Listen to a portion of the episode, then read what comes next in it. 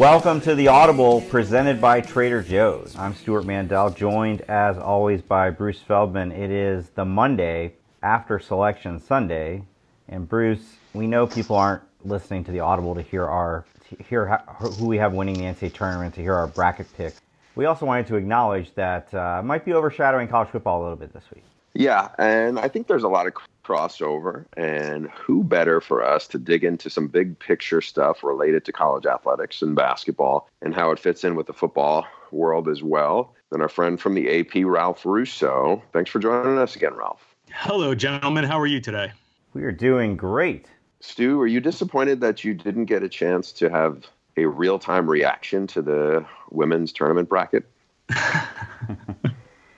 I, uh, I I was all set. I had a viewing party set up, and then somebody at ESPN ruined it for me and leaked the bracket. I, I will say this: that there are prob- there's probably paint being peeled off the walls up in uh, Bristol right now, though. With that mistake, I imagine that there are some unfortunate graphics guys getting into a lot of trouble. Yeah, because they paid money to show that, and uh, I'm sure their advertisers pay with the expectation that there will be suspense to the announcement. So, first, the men's bracket got leaked a few years ago online. This one, though, pretty unique. The, the, the TV network that has the show. Can you imagine if CBS accidentally put the men's bracket on? Like during the second half of the Big Ten tournament, wasn't there a few years ago where the CFP uh, rankings came out uh, were were put out there a little bit early. Hmm. I thought ESPN had had a little glitch in something that got fonted up maybe a couple hours before their show, if I'm not mistaken. Does that sound familiar, Ralph? That doesn't sound familiar. Maybe back in the BCS days, uh, you're you know you the maybe only going... leak I remember is the year NIU made the Orange Bowl, and that was a surprise to most of us that they got ranked uh, high enough to qualify for that. Pete Thamel broke it a few hours before the show, but I don't remember like a graphic. Right, I, I remember that one too. NIU was it wasn't like a shocker, but there was some there was some uncertainty around whether NIU would get in that, and I think a lot yeah I think a lot of folks were poking away trying to figure out uh, from Orange Bowl folks you know who who got in. I, I do remember Pete getting it. Hey Ralph, I wanted to ask you. This is something I brought up with Stu earlier, and it's you know some of it. Uh, certainly me and definitely Stu cover college basketball. I mean, I don't cover it at all. Stu really doesn't. He used to do some of the bracket stuff when he was at Fox, uh, but you know now we're just casual fans, and you see and, and the, the, scandal story that was not just it was more than a college hoop scandal last week with the admission stuff and Lori Loughlin and all this other thing that obviously got people's attention but all the FBI investigations into the corruption in, in college basketball and middlemen involved in it and sneaker company that has been going on for like the last 18 months. You know, we heard plenty about how this was going to change the sport as we know it and it was going to it felt like there wasn't going to be the same it wasn't going to be the same as it was and then I saw the ratings for the CBS reveal show yesterday, and it was like up for the first time in, in five years. And the TV rankings for the season this year are quite a bit up. So, what do we infer from some of this? Do people just not care about the scandal sliminess of of breaking rules, as or are they just are they just in a different place these days? Yeah, I think it relates to the idea of well, first of all, I think some of it has to do with the fact that basically college basketball has become a month or two month sport, which isn't great if you're a college basketball fan.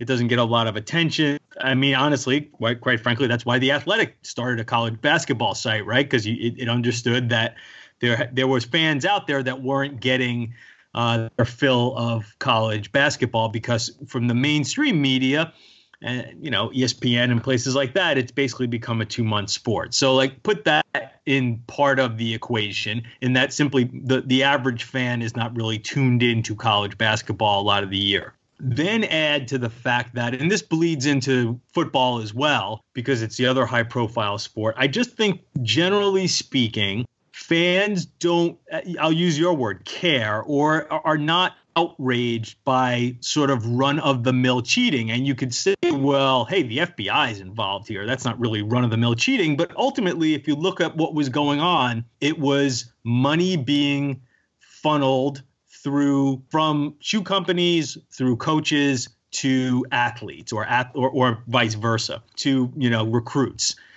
And, you know, while that might seem a little seamy, because of the way it was going on, the end result players and their families getting money, a lot of folks don't really have a problem with that anymore and kind of see it as well, they should be getting money, right? Look at all the money. I mean, CBS has got an $8.8 billion contract to show the NCAA tournament and look at all the money that's flowing in to the sport through the college football through football through the college football playoff there's so much money that a kid getting 40 grand, 50 grand to a lot of fans just seems like A, I know it was probably going on anyway.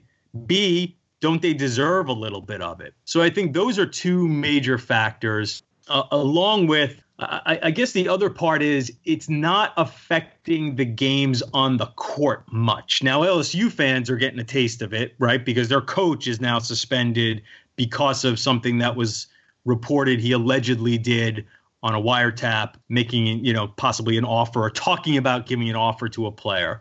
So when the stuff starts affecting players and coaches that I, as a fan, root for and that I see on the court, then I become a little more engaged. But as of right now, a lot of this drama has kind of taken stage in courtrooms and in filings. And we see some salacious details in testimony and in court filings. But ultimately, you know, players for the most part are still playing. Now, De Sousa at Kansas got sat down, and, and, my, uh, Miami had to sit down a key player this year. But you know, Zion Williamson's still playing, and the, the, the names that we know and the teams that we are most uh, are most visible haven't been hurt real bad because of this. And I think if that starts happening, maybe it becomes a bigger story and something that bothers fans more. But my guess is what you'll have is what LSU fans, LSU fans didn't necessarily say, oh my gosh, there's cheating in my program. Let's get rid of this coach. They said, no, you can't prove it yet. So bring the coach back. We're having a great season. So I don't think it'll necess- I don't think it'll necessarily turn fans off. I think it will make fans, I think fans will notice it more and, uh, and react to it more once it affects their teams. I, I can't take credit for this. It's, this is from Mark Titus, who hosts the great uh, One Shining podcast, talking about that LSU Will Wade situation and how the fans have turned on the AD instead of the coach. It's like anytime there's a scandal involving a school, that a school's rival, right? That fan base will be like, burn the place down. You know, oh my gosh, I can't believe. If you're an LSU fan, right, you were probably one of the first in line, maybe behind Alabama, that Cam Newton should be suspended when all that stuff came out. But when it happens to your guys, it's, well, wait a minute, you don't have proof of that yet, you know? Eh, hold on, hold on a second. But here's here's how I think how numb people have become to pay for play for all the reasons Ralph just said. Zion Williamson, we would agree, the biggest story in college basketball this year, probably in many. I, I feel like it's been probably since Kevin Durant, maybe at Texas, that a college basketball player got this much recognition. Yeah, uh, I go even farther back than that. Yeah, actually. and actually, even in that his own that year, I think Oden got more uh, play than Durant, and I'd argue you might even have to go farther than that, like to Ewing or or somebody along those lines. Maybe Carmelo. Well, Carmelo Anthony didn't really get as much attention until the tournament. But you know, whatever comparison you want to use, I think we all agree Zion is the the biggest deal to happen in college basketball in a long, long time. And I think people either didn't know this or completely forgot about it or don't care or all of the above. But in the uh, trial in October, right, the where the um, right. Adidas guys were on trial, and this is I found the, the, the, the tweet from Dan Wetzel in a taped conversation that was not allowed into evidence today. Adidas, Merl Code, and Kansas assistant Kurtis Townsend, who by the way has been suspended ever since this, discussed the recruitment of Zion Williamson, who wound up at Duke. In arguing for admission, a transcript was read by Code defense attorney where he says, "Hey." Between you and me, he, this is being Zion's dad, asked about some stuff. I know what he's asking for. He's asking for opportunities from an occupational perspective. He's asking for cash in the pocket, and he's asking for housing for him and his family. To which Kurtis Townsend said, I got to just try to work and figure out a way, because if that's what it takes to get him for 10 months, we're going to have to do it some way. So that sounds like the exact thing that uh, Cecil Newton was accused of, mm-hmm. and nobody cares. Zion, Zion is Zion, and I, I, think people would be furious if there was any attempt to shut him down for anything having to do with what his dad may or may not have asked for two years ago. Well, but it also speaks to the glacial nature of this scandal, too, right? I mean, some of the stuff that, that's going on in court the NCAA hasn't been able to just dive right in. First of all, the NCAA moves slowly, doesn't have the resources that the FBI has, and and doesn't have subpoena power and things along those lines. So right off the bat, we still haven't figured out exactly the the relationship, the direct correlation between the FBI evidence and investigation and what the NCAA will and can do with it. In other words, I, and I've even asked this question and have not gotten a straight answer yet. Can the FBI, can the NCAA simply take what went on in court, what what the FBI has, sort of court documents and and even things that maybe weren't submitted to evidence like that, and just use it as fact? In other words, is that just now established fact? So, without getting too deep down that rabbit hole, the NCAA is just starting to wade into the waters here of what the what resulted in those cases. So by the time the NCAA starts getting deep into the weeds and starts suspending people and handing out penalties for I mean Zion will be 3 years into the NBA if they ever get around to that, right? I mean or at least 2 years which is another reason why I don't think people care because there doesn't seem to be anything imminent. Now that could change, and again, Kansas had a player suspended this year who anticipated to be a good player, but you know Kansas is still in the tournament, and it's not like there was a Zion level player. So just the the impact on the sport for what we watch is just not there. And yeah, I mean, like you know, I, I guess it would be different if there was a real legitimate like cloud hanging over Zion the way it was over Cam. Like from Cam, it was kind of a week to week thing of is this guy going to be able to play? Because we knew the NCAA was involved there. I don't think the NCAA has even like taken a taken a step into the Duke alleg- or, or to whatever that means to Duke and and Cam, and Zion. So this thing is just moving at a pace where by the time everything is sorted out, we'll be so far, we'll be years down the road. Ralph, I said the Stu, and I I'm curious your thoughts on this. And again, I'm of the three of us, I'm the furthest removed from covering college hoops. I still watch it somewhat, but not to the level I did before, and I definitely don't cover it. But just as an observer of this, I think unless this were to become, and I'm not saying this is where it's headed, but piggybacking, piggybacking off what you just said, unless it becomes a Duke basketball scandal, I don't think this is going to cause a huge ripple or a huge wave of concern because of the nature of the sport. We've seen Syracuse and Jim Boeheim impacted by scandal. We've seen UConn and Jim Calhoun, and these are these are big, big time coaches who won championships. And the sport goes on. I mean, it, it's not the level of college football, but it doesn't get derailed. I would, you know, Stu brought up to me earlier. He was like, "Well, Arizona's in hot water. Obviously LSU, but it's LSU basketball, not LSU football. As good as Arizona is as a Pac-12 brand, I think it's relative. Even Kansas with Bill Self, I don't think. I feel like for the landscape to be dramatically altered, it would have to be a Duke Mike Krzyzewski thing for people to go, "Whoa, that's a big deal."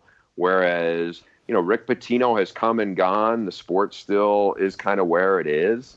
I don't think it changes unless it's to me it's it's unless it's a Duke scandal. I'm not sure it it's going to have the pop that maybe to get people's attention beyond just the complete complete diehards of their sport or of their team. Well, Ralph, yeah, just to I, give you the full context sure. here. So the so the thesis he that I mean it came up because Bruce said, you know, for all this FBI stuff and and by the way, our colleagues at Yahoo have done just a phenomenal job on uh, reporting it. Um, and I think, you know, there's been a, we've noticed that the reaction maybe hasn't been as alarming, I guess you would say, as maybe you would have expected for these kind of stories five, ten years ago. But anyway, for all the, the attention placed on it, you know, Bruce, and he's right, he's like, doesn't seem like it's affecting March Madness, interest in March Madness in the slightest. And I said, yeah, but what if, you know, two, three years from now, like all in the same year, Kansas, Arizona, LSU, like all these schools are on probation at the same time. And he said, I don't think it would matter unless it was Duke. Yeah, and I think to a certain degree, Bruce is probably probably right there. Though I listen, I mean, brands still matter in college basketball just like they do in college football. And I think if you did pick off Louisville, Kansas, you know, you're right. I mean, Duke is a completely different level, but if you, if you knocked off Louisville, Kansas, and a couple of other relative blue blue bloods, it would be, I, I think it would be a problem. Here's the thing: I, I think there are two tracks here. I think there is. I do think it might have been a little overwrought. Folks who have said this is going to change the sport forever, right? and bring down college basketball. College basketball is bigger than individual players and programs, and we all love our brackets and and I, so I don't think that is really going to happen. I, I do think when some people say that, it's people who have an understanding and a knowledge and something that you know because I don't cover college basketball that deeply, and and neither of us do. But if you talk to folks like Pete Thamel and Pat Pat Forde at Yahoo, who have been very much embedded in the culture of college basketball at times in their careers and still are, what they see is a change in the way sort of again the culture of college basketball. So people who cover it day to day might see some things as changing dramatically the summer leagues are going to change, right? All the things the NCAA and the Rice Commission recommended, all these things. So there there might be some sweeping changes to college basketball, the way contracts are structured between shoe companies and schools and coaches and agents being allowed some uh, interaction with athletes. Those things are going to change again the the composition and the culture of college basketball. But again, to the fan who basically has their bracket and for for the most fans who who engage in the sport the way they do now which is I'm in and out during the season, you know, during some of the big games, but I really ramp it up on, in February while getting ready for March Madness. Like, I don't think most fans are going to really notice that stuff. So it doesn't necessarily drive me away if I show up in February and games are being played and I see Duke and North Carolina, Michigan and Michigan State. Like I hardly even know who's in the uniforms. But like when I say me, I mean you know the average fan. But I just see these teams playing and think, oh, big basketball game. Got to got to start you know boning up to fill out my bracket. So there are again a couple of different things going on there. I think the changes are foundational and will probably only be noticed by people who are really embedded in the game. And I, I think that as far as the fan interest, yes, I think big brands getting dinged will be will make it will hurt college could hurt college basketball. But ultimately I, I just I, I go back to what i said earlier. I just don't know if fans really care that much about cheating to the extent where they would abandon the sport completely maybe it, it, it, takes away from a certain tournament because Duke because North Carolina is not in it or Kansas is not in it. So that like you know gives it a little knock is knockback as far as brand interest.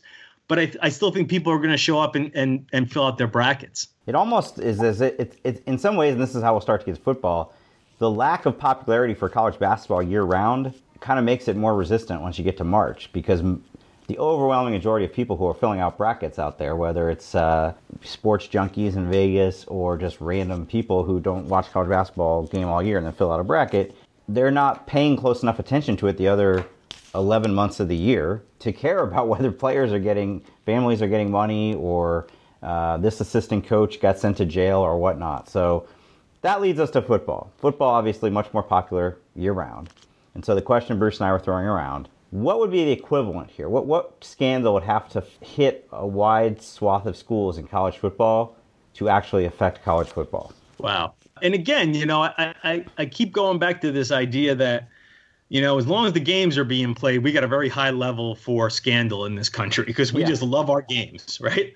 It's like I baseball, mean, right? That you get hit over the head with steroids for all those years, and and people are like, so I mean, my God, look at the NFL and all the things that have, whether no matter which side of the Kaepernick thing you stand on, right? The NFL is still getting huge TV ratings.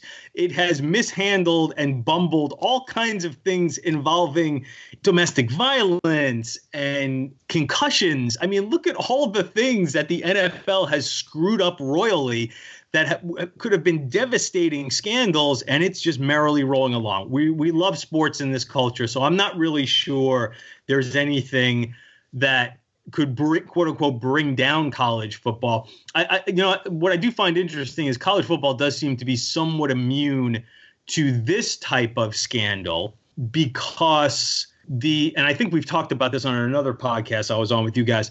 I, I think the nature of shoe companies getting involved with agents on 16 year olds just doesn't really work in college football, right? Uh, if I'm if I'm Adidas, I'm not really going to invest in a 16 year old football player because that kid is six years away probably from being in the NFL, and I'm not sure what he's going to be when he gets there.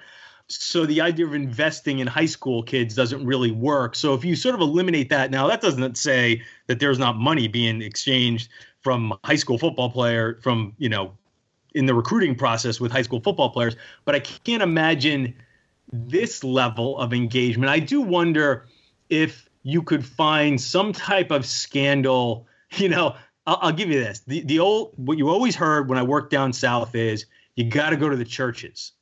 You got to go to the churches. That's how they get the money to the kids. You go to church and and you got boosters who are at church and they they they schmoozed up with the parents and they funnel the money through the church. Now, none of this has ever been proven but that's the sort of wives' tale that runs through. So let's play that out as if there and there really was some kind of massive scandal with some like local churches funneling money to kids especially let's say uh, you know it's a little stereotypical but let's say in down south you know that would be pretty damning if you had something along those lines if you could link churches and you know illegal payments to college football players. Now, again, I'm being a little, uh, uh I'm, I'm, thinking a little outlandish here, but like if you want to think of a scandal that could really rock college football.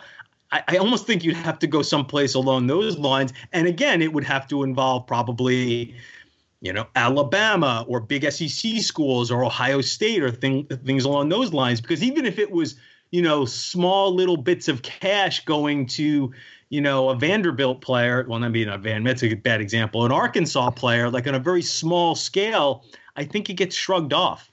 Using the NCAA tournament model, Ralph, I think what makes the what makes the tournament really resonate for a lot of people is whether it was Loyola before or it would have to be some you know some version of like Wofford or somebody who most people do not know where either the school is or whatever, but then they go on this this kind of magical two weekend ride or or three day three game ride and all of a sudden everybody gets excited about them how realistic is there that you know you're not going to have even if the playoff eventually expands it's not expanding to 16 so we don't seem to have the chance for that. But is it just that much harder to get the upsets because one guy can can dictate so much more in college basketball than he can in college football? Yeah, it's kind of disappointing that we don't have a little bit more love for the Cinderella team. I mean, and I'm sure UCF fans, you know, if any of you are listening to this right now, are ready to jump through the. But they their, were, I mean, but it was almost like they became a polarizing figure where, and I guess some of it may have been how some of Danny White's comments to the AD there, but I feel like in college, and maybe you can explain this better, maybe Stu can, in college basketball, people want the Cinder, want to love Cinderella in college football. Like I remember Stu and I had this conversation where he would get some really nasty responses, not just from from some fans of schools, but from some media from some schools when you'd write about Boise State or talk about them in any way that was fa- favorable. And so it just seems like this culture doesn't want to tolerate Cinderella. I have an answer for that. college hoops. I, I have spent a lot of well, time. Well, you jump in and I'll give mine. I've spent a lot of time thinking about this. Okay, well, first of all, I've always said that the NCAA tournament is really two different events. It's the first weekend, or maybe even the first two weekends, and then where it's all about Cinderella. Like, it's great. We want to see, you know, we want to see who's a good example this year. New Mexico State goes on a run to the Sweet 16, or I guess Belmont is a team everybody's jumping on the bandwagon of, right? That's what kind of people associate the first part of the tournament with. Once it gets to the Final Four, that's about determining the national champion. And I feel like once it gets to the Final Four, it's like people didn't tune into the Final Four last year to see Loyola. They, they tuned in to see who's going to win the national championship. So in football, we don't have that. We just have the four. And when you start talking about Boise State, like they might go to the Fiesta Bowl and beat Oklahoma, yeah, people are on board with that. But it's Where you start to see the resistance, and generally from the SEC, is when people start saying, well, what if this team could possibly play for the national championship? Oh, who have they played? What they'd be eight and four in the SEC. You know what I mean? Like they're okay at a distance if you just keep them at a little bit of a distance. But if they're threatening to actually take a spot from a real playoff contender, that's when people go seem to revolt on the Cinderella. Couldn't agree with you more. It's it comes down to a matter of slots, and in college football, you've had two or four slots.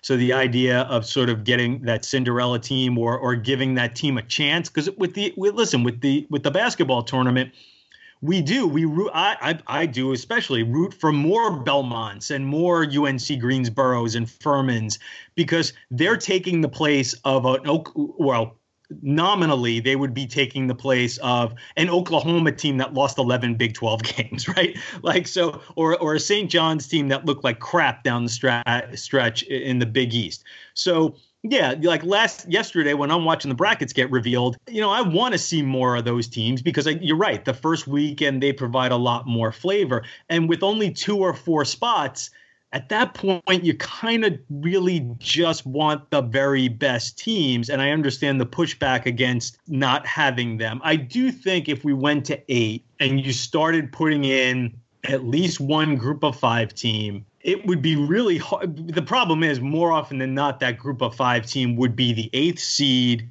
playing in a the, the number one seed and often in college football it's just again, it's just hard to spring these massive upsets, right? It's just, you know, UCF, as good as they were two years ago, you know, probably not beating Alabama or Georgia. Of course, now I said that, and well, and I will hear from UCF fans saying that, but we beat Auburn and those teams. But regardless, like in a normal year, you're not going to get too much of that. I do think if you if you went to eight and you guaranteed a group of five spot, and that group of five team could avoid the one seed, or maybe the one seed is an overseed, you might get it. And I do think people would enjoy it because I think once you got to eight teams, the idea of, of throwing a bone to an underdog and then having that underdog prove it on the field, I think people would be into that. And I think it would provide a certain value to an expanded tournament, an expanded tournament in football.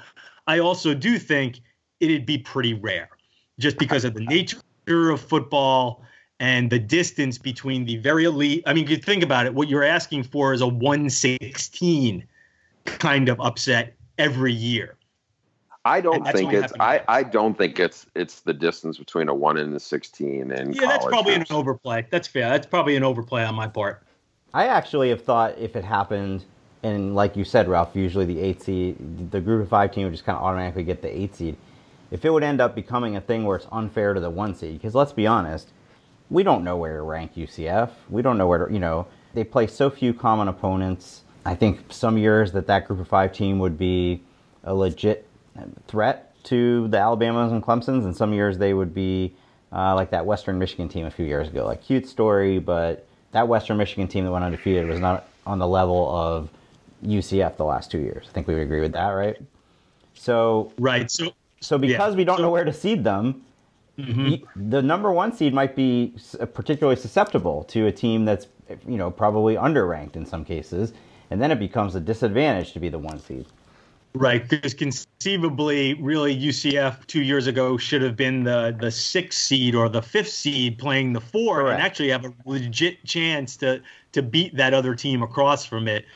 So yeah, I could see a little bit of that, but it's just it's such a different dynamic. I do I, I am with you, Bruce, on this. It it is an odd dynamic that even though it's less slots and people are more protective of their slots, I, I do find it weird that more people don't sort of get on board with the underdog in general and, and, wanting to see it. I guess that's the thing with me. Like what I always get back to with these, whether it's Boise or UCF or whatever the upstart is, is just the idea. Like I kind of want to see it. I want to see these teams play, get their crack at the big boys, because we don't get a lot of games in college football, and I want to see if I should take them as seriously or not. Right? I mean, I would have loved to have seen McKenzie Milton and UCF play LSU last year. That would have been a really intriguing game.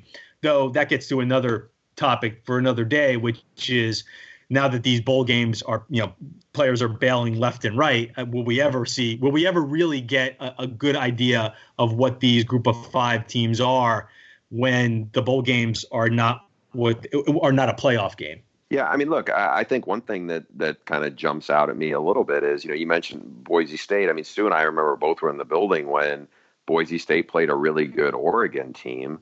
And it was Chip Kelly's first game as a head coach, and they even though it was like a ten point, I think it was nineteen to eight game, they dominated that game thoroughly. I think with football, and, and I'm not saying the first game of the season is like the first because you have that long gap you know, whereas here, college basketball teams, they're going to have their tournament and then maybe they have eight days off, maybe they have three days off before they play. Whereas that first weekend, you might have had a month off before you play.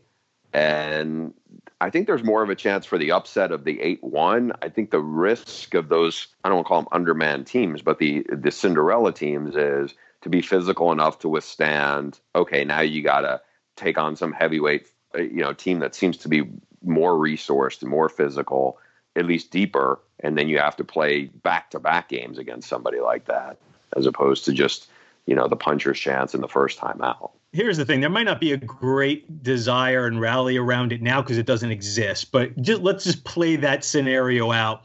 If you had listen, as as much as UCF fans have managed to alienate themselves and not necessarily be the lovable underdogs, the fact of the matter is, if UCF or Temple or whoever, Boise State played Alabama, everybody who is not an Alabama fan would be rooting for Boise State, right? Because that's mm-hmm. just the nature, and that and that just goes for whether it's Duke in the tournament. Everybody's going to be rooting against Duke, who's not a Duke fan, no matter who's lining up against Duke, right? So that's just the nature of the way we watch sports.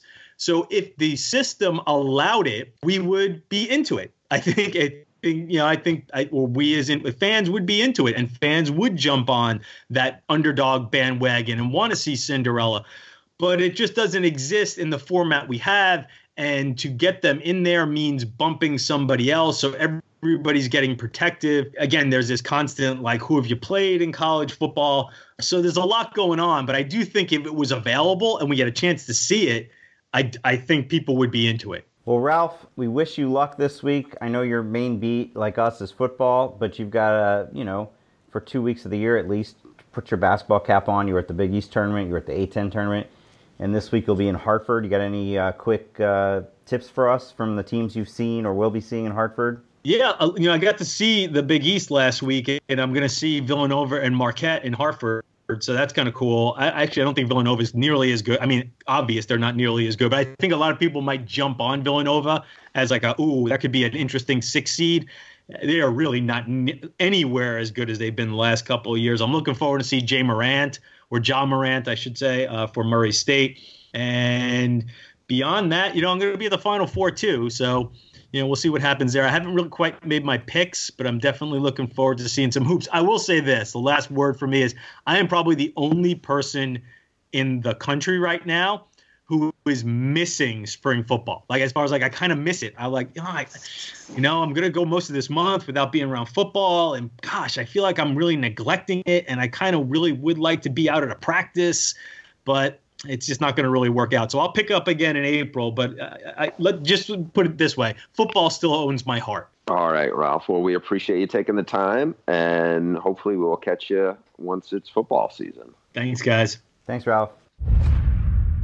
Back to the podcast in a second, but first, a word about a very special sponsor, Bruce. How are you loving Robinhood so far? I can't complain at all, Stu. It's been a great addition to the podcast and I think it's certainly probably been a pleasant surprise for you as a uh, as a good product, right? Indeed, Robinhood is an investing app that lets you buy and sell stocks, ETFs, options, and cryptos, all commission free. While other brokerages charge up to ten dollars for every trade, Robinhood doesn't charge any commission fees, so you can trade stocks and keep all of your profits. Plus, there is no account minimum deposit needed to get started, so you can invest at any level. The simple, intuitive design of Robinhood makes investing easy for newcomers and experts alike. View easy to understand charts and market data and place a trade in just four taps on your smartphone. You can also view stock collections, such as the 100 most popular. With Robinhood, you can learn how to invest in the market as you build your portfolio, discover new stocks, track your favorite companies, and get custom notifications for price movements so you never miss the right moment to invest. So, here is what they want you to do. Robinhood is giving listeners of the Audible a free stock like Apple, Ford, or Sprint to help you build your portfolio. Sign up at audible.robinhood.com. Bruce, this is the part of the podcast where I usually read a bunch of mailbag emails, but um, I think we're going to do a unique thing this week and just focus on one. All right. Care to share which direction we're going in? Yeah, it's going to be a fun little exercise here. It's from Gregory Moldovan. It's funny because this has to do with the pronunciation, and yet he didn't tell us how to pronounce his name. Anyway, here's Stone Bruce. Bruce pronounced Bucharest right last week. Congratulations, Bruce. I'm pretty pleased with myself. The guy who has probably the least world history knowledge of anyone in college football. But media now I'm not sure if right. I got it right. Was it what did you say? Bucharest or Bucharest? I don't know, Stu. I don't remember. I do know this. At one point on the podcast, when you were talking, I found one of those little pronunciation things where you would hear somebody say it, but I couldn't. I was like kind of dormied because I couldn't play it because I thought it would come up on the podcast. I recently found out from a listener that I had been mispronouncing pronunciation for all my life. I kept saying pronunciation. It's pronunciation. Well, you made it this far, Stu. You're It's, raising uh, a child. My so. head's gonna explode from from this this rabbit hole we've gone down. Anyway, he asked, "Would y'all play over under for a few top schools on next week's episode?" He calls himself Romanian Texan. That's an interesting combination. Okay. So look, so we have this list that is from betonline.ag. Jimmy Shapiro, who's the PR person for that produces uh, provides a lot of the media with some of these, and some of these are interesting and whatnot. We're not encouraging to run off to a casino and and plunk down this, but I think it's a good, interesting way to kind of tease the upcoming season. So And you and I have both already written stories for the Athletic. Well, yours was more. You wrote an entire story about win totals. I just answered a mailbag question about it, but it makes for good content. Okay. By the way, um, I noticed that Stu took issue with with one of mine, and we're going to start there. So the over under, and by the way, we should say that this is regular season wins. It's not including playoff games or conference tournament games. So it's basically twelve game season. Quick question Uh, for you. overrun? though. Quick question. Yes. So when it's a number like eight and a half, that's pretty obvious. You got to either take the over or the under. But when they say an even number, like a team's over under is ten, what if you think that team is going to win ten? I don't touch it then. You say don't. T- okay. So is that what we're So going in to do? that case, there We're was a go- handful of these that I looked at, and I was like, "Ooh, that's when I once I looked at their schedule, I'm like, you know what, I'm not touching that." So we're going to go So- through these real quick and say either over, under, or don't touch it. Yes. So. I'm going to start out by saying the first one is is Alabama number 11 and I am saying I would take that over and that's in light of a big staff shakeup that we've talked about before in Tuscaloosa. But when you look at the Alabama schedule in 2018, it looks even softer than it did in in, in 2019. It looks even softer than it did last year, right? So they open with Duke. Duke just went three and five in the ACC, and they lost their best player, quarterback Daniel Jones, to the NFL. The rest of the non-conference schedule is is really really cushy. Southern Miss, New Mexico State, and FCS Western Carolina. There's nobody there that's touching Alabama. Then after that, you have really what I think is you know a challenging road trip to Texas A&M, but they have a week off before that game, and I I, I don't think that A&M has enough at that point to to uh, scare Alabama. LSU will be the most talented team I think they play in 2019, but that game is in Tuscaloosa, and remember, Alabama won that game handily last year, 29 to nothing. So unless Joe Brady has made a dramatic difference in the LSU offense, I like Alabama's chances there. And then the other two tough road games that they have to go to in conference are at Mississippi State and Auburn, and both of those teams are replacing multi-year starters. So Stu, since you crapped all over my my uh, story there, tell me who you think is going to beat Alabama in the regular season. The reason I crapped all over it is the only way you're going to win that over, right, is if they go undefeated in the regular season, which is not easy to do. It's undefeated. Did they not? bust. They just they didn't they just do that this past year? How many of Nick Saban's five national championship teams there were undefeated? One. Uh, the very okay. first one.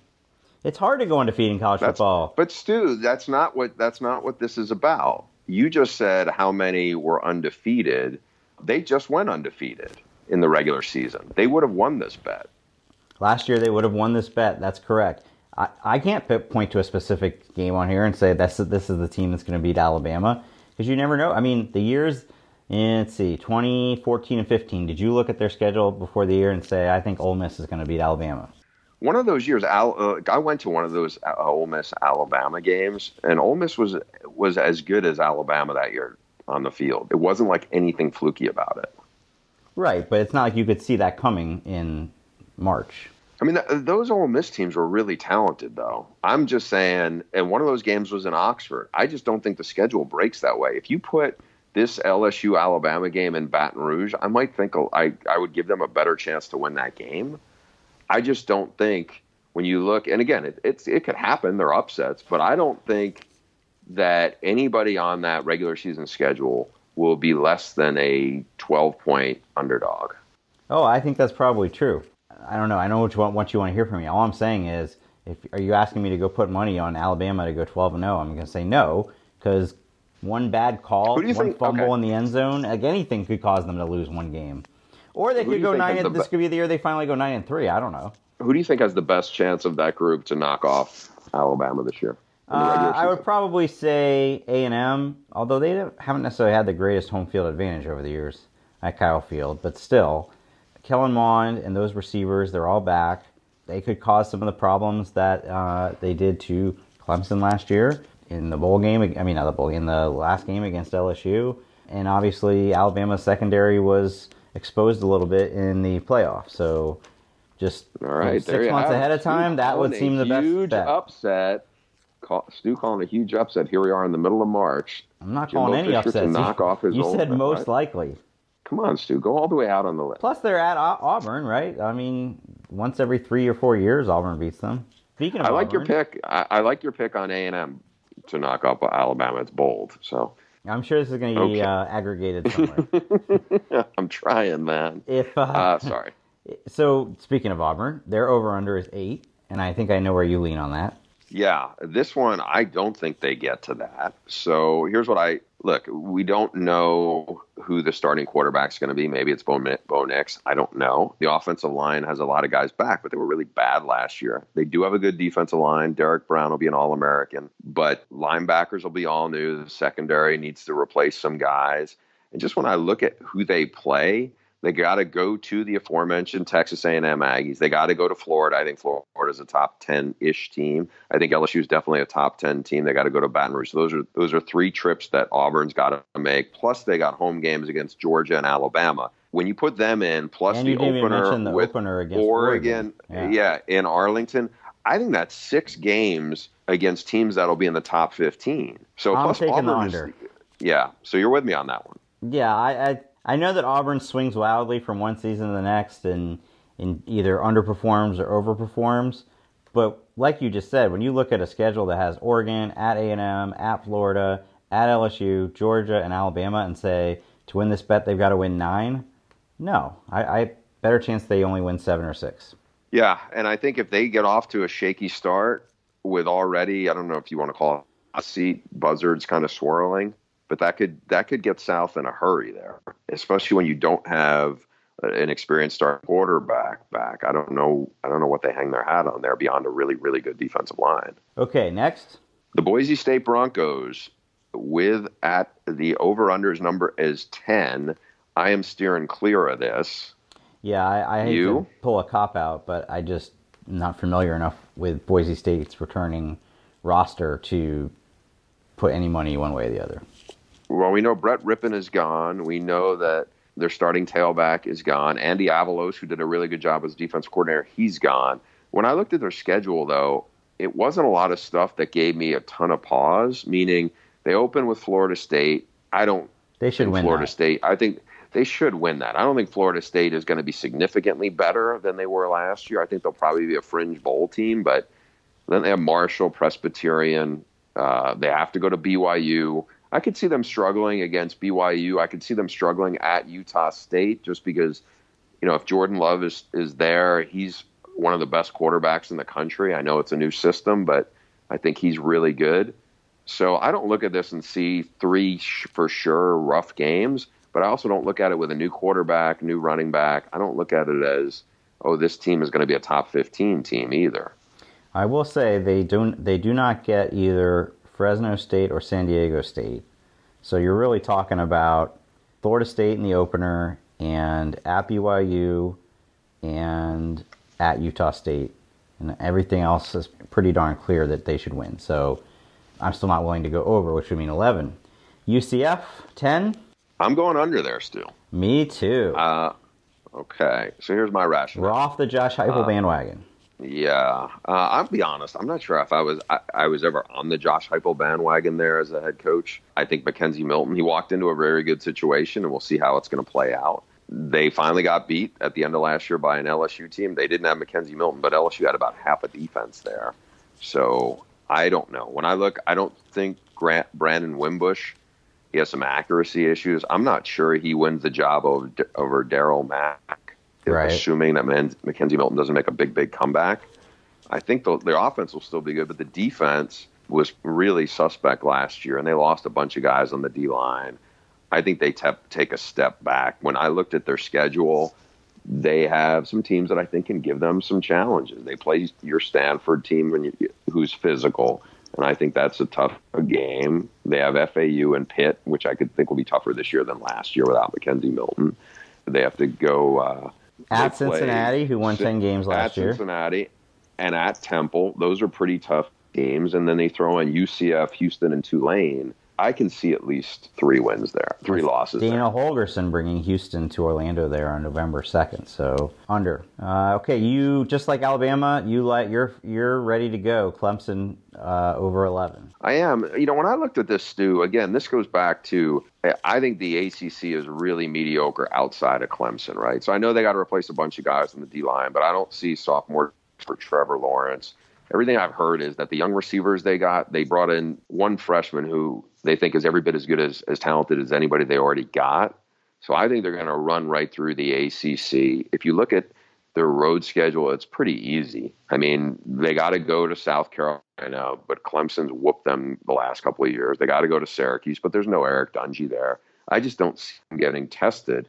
I think you took issue with this, but point to me the game that you think gives them the most trouble. Again, it's the same thing with Alabama. I don't see a specific game. I mean, I guess it's the same one as Alabama. They do have Texas A&M coming there in the non-conference season. But again, Trevor Lawrence sprains his thumb one week, or uh, I think one thing people are taking for granted with Clemson is that they're going to just be able to reload on the defensive line after losing that very special group. So I just don't think it's out of the realm of possibility that they're going to lose one game, at which point you would lose that bet.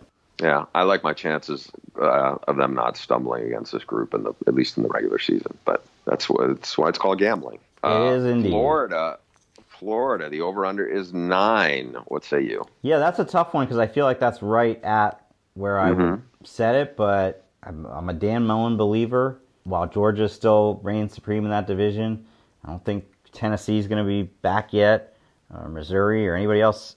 You know, I guess Kentucky will still be there, but uh, I'll I'll go over. Okay, I didn't want to touch this one just because I looked and I think nine's about right. As you mentioned, I think Georgia's more talented than them. Uh, I think Georgia will win that game, and then there's like three or four games I'm not sold on. I think they can beat Miami and Orlando. I think they're they're they're better right now than Miami. They got to go to LSU. I think LSU will beat them there. So if you if they lose LSU and Georgia, then all of a sudden it's like they have to win every other game. And I mean, if you if you said which would you rather have, the over or the under, you have to take one. I would take the over, but I don't know. I look you know, they got to go to Mizzou. Eh, I'm not sure I'd worry about well, that. Got to go to South Kentucky, Carolina. and Kentucky finally ended that three decade. They did, uh, but Kentucky Kentucky sent eight sent eight guys to the combine, including their best offensive and defensive players. I think they take a little step back, but again, that's that game. You know, it's like I look at that. They got to go to South Carolina. They got to go to Mizzou. Those are three pretty good teams that would have a shot at them. I don't know they're going to go three and zero oh in that. If I so that's why I'm like not sold that it's an over. But I wouldn't t- I wouldn't look at under on them either. Okay. Georgia, t- Georgia ten and a half. Yeah, over. They will not lose more than one game. Okay, I'm with you on that. Same thing. You know, the offensive line should be really good. Still got a really good kicker. I don't. I mean, when I look at them, I okay, Florida. I think they're better than them because they got to replace. You know, UF has to replace four starting O linemen, and Auburn's on the road. But I, I again, I, I, I like them. So you, you think the difference is you give them one stumble. Do you think they run the table in the regular season, or you think they go eleven and one? I, you know, I think I gotta say eleven and one just because each of the last two years they've had one. You know, that's been what they've done so far. They have yeah. one just like stinker of a game. So I'm not ready to say undefeated. Okay, this is where my amateurish gambling expertise is going to come in. I don't understand this LSU scenario. Can you explain to me? I don't know if I can either. So there's an over of nine and an under of seven, unless they're predicting some kind of weather weather issue game that gets postponed. Somebody else will, I'm surely, write in and explain. yeah, somebody's us. listening to us right now going, you guys are a bunch of morons. But basically, it's an over of nine, and the odds are minus 120, under of seven, and its odds are even. So eight is apparently Tell me how many games you think LSU will win this year. Let me uh, look that one up. By the way, what site is your go to schedule site? Uh, I would say my former employer, but that doesn't narrow it down, now does it? I would say I would say ESPN is my go-to because I'm just very familiar with their team clubhouses. What is your go-to site? I was using FBSschedules.com, but I couldn't scroll far enough down to get them. Okay. You know, you know, for this story, by the way, you know what I did do is I would go to the team's official sites just because what ESPN doesn't do and what almost no other site does, other than the team official sites, is tell me the game is played if it's a neutral site. Mm. There's been plenty of times where I've used the ESPN schedules and somebody's pointed out, yeah, but that game is a neutral site game and it's here or whatever, and it's just like it's moving too fast. So I, if I can, I usually try their uh, the official sites. FBSschedules.com is good because not only do you get this year's schedule, but they have all their future schedules listed. So, interesting early season game for LSU this year at Texas. Sneaky game, Utah State coming to town on October 5th.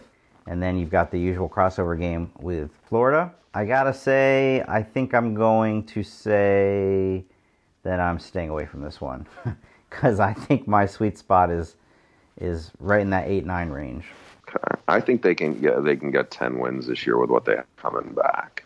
I look at it. I think Texas will be a toss up game, and I think they will have more than their hands full at Alabama. But after that, I think they're more talented than everybody else they will play. I know it doesn't So- always, you know, when you say this team should be better this year, that doesn't necessarily always translate to a better record. But I think we would agree that they almost seemed a little bit ahead of schedule last year to end up ten and three. That we actually think they should be more talented across the board this year.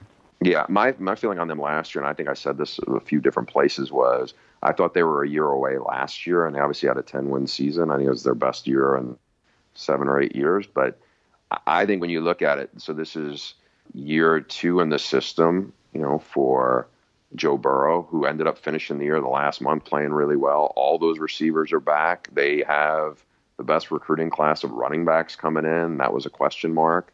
The O line wasn't great last year, but everybody is by and large, except for one guy, is back. And I think that they're gonna. The guy they'll miss most to me is is Devin White in the middle of the defense because he ran a lot of stuff down. But they have a ton of guys back, and I think people forget that the guy who might have been their best player last spring basically missed the whole season last year. K'Lavon Chaisson. He was a. They think he's a great edge rusher. Missed the season with a knee injury. He's kind of what they didn't have last year. So I think they'll be really good. I don't know if they'll be good enough to overtake Alabama the way they played the last couple of years. I I wouldn't go that far, but I think they can win ten games. All right, Stu. Since I've been long-winded, I'm going to de- demand that you go rapid fire, and I will try to react react to what you say. Miami Hurricanes eight and a half over under. Under, Why? Because I think eight and four sounds about right for them. Okay, I don't think they're good enough on offense at this point. And Manny Diaz first year, I think that sounds about right for me as well. Um, Uh, the Michigan Wolverines o- over or under nine and a half. Well, I know you hate all things Harbaugh this offseason. I think this one also sounds about right, but I will I will say if I had to go in one direction, I would give them 10 wins. And just to confirm my Michigan hater status, I guess I'm gonna go.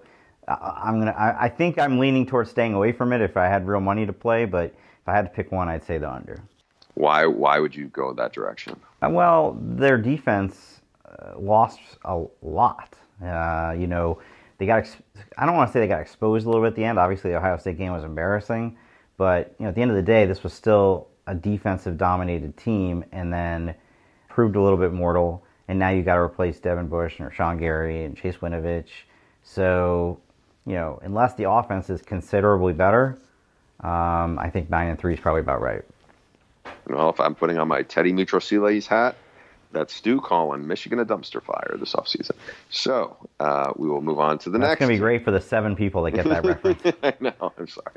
Uh, Mississippi State at eight. Yeah, I, would say under. Uh, I think that that was kind of a perfect storm kind of team last year with that defensive line, and I don't think they perfect storm. They only won eight games last year. Well, yeah, it was a perfect storm kind of team, and they wasted that opportunity. So if they only won eight with that group, it seems like this year they might take a step back. Yeah, I, I think you're okay. I think you're okay saying that. I think. Notre Dame uh, nine and Notre, a half. What do you got? I like Notre Dame on the over on that one. I don't think they're a, an 11 win team, but I think they can get to 10, 10 wins. I know they lose some good players on defense, but the edge rushers are good. They do have to go to, to Georgia and Michigan.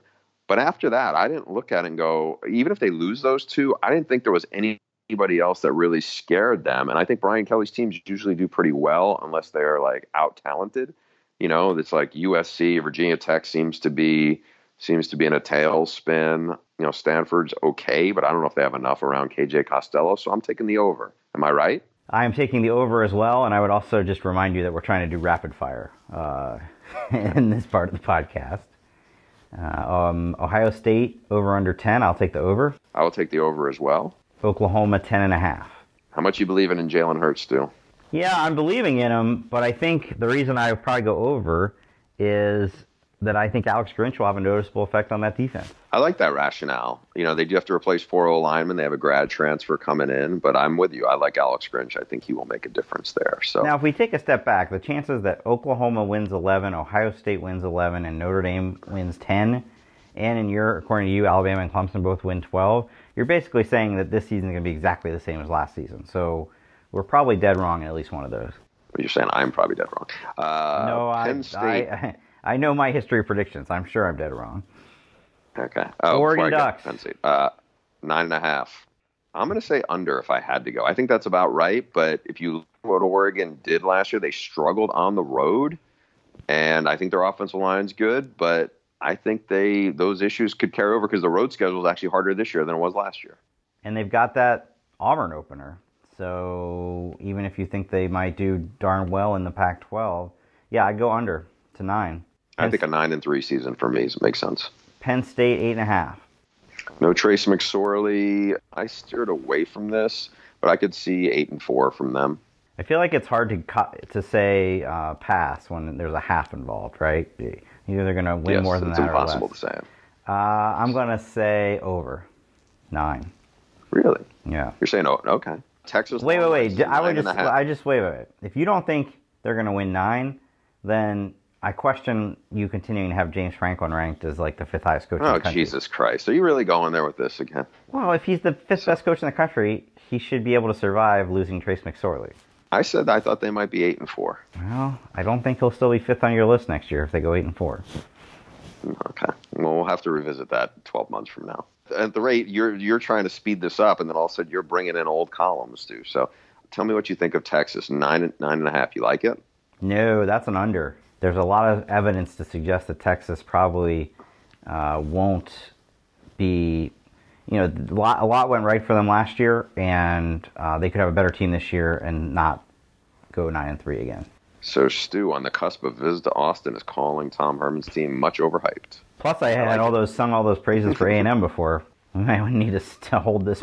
I am going to both those schools next week, so please still open your doors, Texas and Texas A&M. And speaking of A&M, over under seven and a half. So this is the one I wrote about in the mailbag. This one is the only one of this whole list that, that just jumped out at me as like, wow, they are daring you to pick Texas A&M. So you would you would take the over on this? You think they're going to win nine games? Well, I think they can win eight, which would win me the bet. But I do see why I mean, well, first of all, what do you think? I didn't want to touch this, and here's why. They have to play Alabama. I don't care where they play them. I think that's a loss. They got to go to LSU and Georgia back to back weeks. I think those are two other losses. So right now, that means they don't stumble any other place. And there's some other games that are like, I don't think they're toss up games, but, you know, South Carolina is not a bad team. Mississippi State still have athletes, and they got Auburn. So, no, I don't. I could see them winning eight games and winning all those other games, but I just don't know if they will. I think that Auburn game will pro- at home will probably swing their season because nobody's expecting them to win at Clemson. If they can pull off an Alabama upset, that would be fantastic for them. But of those four, at LSU, at Georgia, Alabama, and Clemson, I think it's going to be considered a bonus if they just win one of the four. So to for it to be a successful season, they got to win the other eight, and Auburn is the most challenging, it would seem, of those. But I will be the sucker who takes the over. Uh, TCU, any strong feelings? At I mean, seven and a just just one just one other thought on that one, which is why I think it's it's a tough spot for them. They have that Georgia LSU double, and they're Yeah. both on the road. That's right. And they're going to play in a very physical Georgia team, whereas LSU is going to be home to Arkansas, who stinks. They may not stink as bad, and then they're home again for for A and M. So I just think that's a tough spot for them to play. so you're taking that's the why under. I don't. No, I'm not taking You the under, but seven I'm and not, five. I, I might. I might. I would. I think they have a better chance of going seven and five than nine and than winning eight. I guess. Then you are taking the under. Uh, I want that on record. TCU. Oh, okay. Because you told me when there's a half. half, you can't just cop out. No, you're right. You're Yeah. right. TCU seven and a half. uh, I'll say over just because of faith in Gary Patterson. That burned you last year in our in our season predictions, didn't Burned me a couple times, but he'll have a bounce back. Yeah, I want to lean towards the over on this too. So I'm with you. I mean, I look at this. They got to go to both Oklahoma schools. They got to go to Iowa State, which won't be easy. And they got to go to Purdue out of the gate or in the week two. I, I'm going to lean towards the over, though. I think they can get eight wins. Okay, the all important USC eight and a half. I'm going under. Are you with me? Unless there's some way to bribe the opposing coaches the way you can bribe USC administrators. Uh, Oh, you really went a long way to get that one in, didn't you? I just wanted to get the word bribe in there somewhere. Yeah, under. I think uh, I do think they'll be better, uh, certainly than last year's five and seven season, and, and I do have a lot. That's not saying for- anything. Yeah, and I think we both have a lot of respect for Graham Harrell. I just think that the every time Clay, you know, the first time Clay, Clay Helton loses a game, people are going to want to fire him. The second time they're going to want to fire. You know, it's just it's going to be hard to sustain momentum with all the noise that'll be around that program next year. Their first six games, where it's going to be the big bench, benchmark, they don't play a bad team in the first six. They got they got Fresno out of the opener. Then they play Stanford, who who, who whipped them last year. At BYU, then they play Utah, who's always going to be more physical, and then at Washington and at Notre Dame. I'm not seeing anything better than three and three there, so I I think there's an under. Washington ten, big number. Pass. Hmm. Okay, that's a that's a cop out, but um, if you had to pick one over under, you're leaning towards under, I think, right? No, I think if I had to pick one, I mean, look, we took the under on Oregon. I don't think either of us think Stanford is going to be a 10 11 win team next year. So somebody's got to rise up and win that division. Well, let's put it this way Right. right, below that is Washington State, 8.5. So I think I'm, I have more faith in Washington over 10 than I do Washington State over 8.5. Well, I, I definitely agree with that. I mean, I have the under on Washington. He- Lose Minshew, I thought was a huge factor for them. Lose Andre Dillard, lose Peyton Pelluer in the middle of the defense, and and here's the problem I have with their, their schedule. They could lose to Dana's Houston team. I mean, the last time I think Dana Holgorsen faced his mentor was when he was when he was at Houston as the OC, and they got Leach's Texas Tech team. Actually, that might not be right because he might have played him when he was at Oklahoma State too. So maybe I'm speaking out of school, but let's just run it anyway. And if I look like an idiot, so be it. And then they're gonna they're gonna play an improved UCLA team before going to Utah. They have trips to Oregon and Washington. Those are the two most talented teams, I think, in the in the Pac-12, certainly in the North. And Washington has crushed uh, Leach's team every time they played them, and they also have to visit Cal. And if you look at what Justin Wilcox's defense done the last two times against Washington State, they're averaging less than 10 points against the Bears. So I think this is the year where they will struggle. Of course, I said that last year, and then Gardner Minshew showed up. I kind of feel like it will not be. Um, I feel like almost you are obligated to be the sideline reporter for the Dana Holgorsen versus Mike Leach game, but it's in Houston, so I'm taking. I'm guessing it's not a Pac-12. It's not a Fox game, which is too bad. Yeah, well, I don't think no- so. Yeah, you should when Mike Leach faces Dana Holgorsen, uh, you should be the sideline reporter. Let's be honest. Well, you see if I you can negotiate. Since we gave uh, ESPN some plugs for their team schedules, of course, I think we took a shot at them for their for Their, their, uh, bracket thing, yeah. well, Bracket They, they own that. so- Give them credit. They own that. So I don't I don't know if I could get in on. Well, guess all, what? You're in luck because the next year Houston plays in Pullman, and that's got Fox 3:30 Pacific kick written all over it. Okay. Well, if you uh, if you if you've uh, Don't, put don't it let down Gus and Joel paper, take that one away from you, Jenny Taft. I'm sure there's a great game she can do that week. That's yours. Last one was this was seems pretty easy to me. Wisconsin eight and a half. you're going to take the over, right? Yeah, even though we both dissed Paul Chryst last week, come on, they're going to have a bounce back season. Yeah, I, I think you're right. I think you're right about that. I do I do Um, regret that. I, I do wish I had had Paul Chryst in my list. All right, so let the record show both of us regret not having Paul Chryst and Kirk Ferentz in there. So yeah, that's, I can think of one coach I would take off. I don't have two spots though. So to wrap this all up on the win totals, you know, I think that if you hold us to these, there's no question we're going to be exposed as morons because we basically just went down the list and said the teams that were good last year will be good again, and the teams that were not great next last year will not be great again.